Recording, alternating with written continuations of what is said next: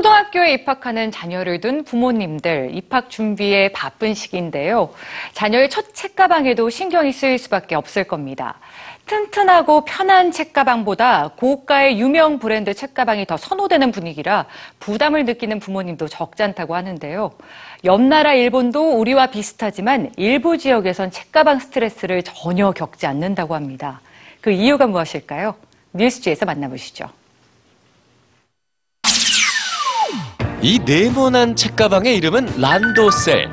일본 초등학생 거의가 사용하는 일본 국민 책가방인데요. 초등학교 입학을 준비하는 일본 학부모들은 이 란도셀 때문에 적지 않은 부담을 느낍니다. 천차만별인 가격 때문이죠. 10만 원 이하부터 100만 원 이상까지 다양한 가격대. 통계에 따르면 란도셀의 평균 가격은 4만 2천 엔으로 우리 돈 42만 원이 넘습니다. 누가 얼마짜리를 가졌느냐가 관심의 대상.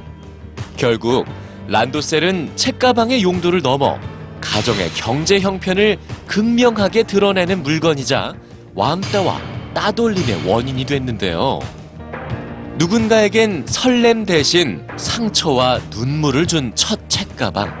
만약 모두가 똑같은 가격의 책가방으로 초등학교 생활을 시작한다면 어떨까요?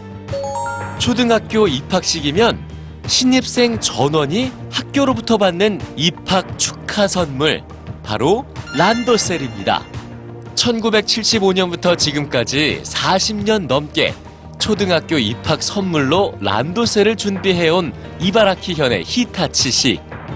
그리고 올해로 2년째 갖고 싶은 란도셀을 고르게 하고 이를 선물하는 도네 씨까지. 일본 이바라키 현의 10개 도시에선 가족 대신 지자체가 아이들에게 첫 책가방을 선물하는데요.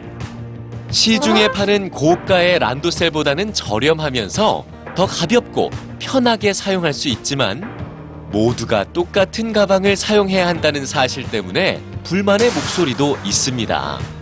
그러나 이들 도시는 앞으로도 계속 책가방 선물에 예산을 책정할 계획입니다. 책가방으로 인한 육아 부담, 또 책가방에서 비롯되는 차별과 상처를 겪게 하지 않겠다는 것. 가족 대신 지자체가 나서서 란도셀을 구매하고 입학 선물로 건네는 그 이유입니다.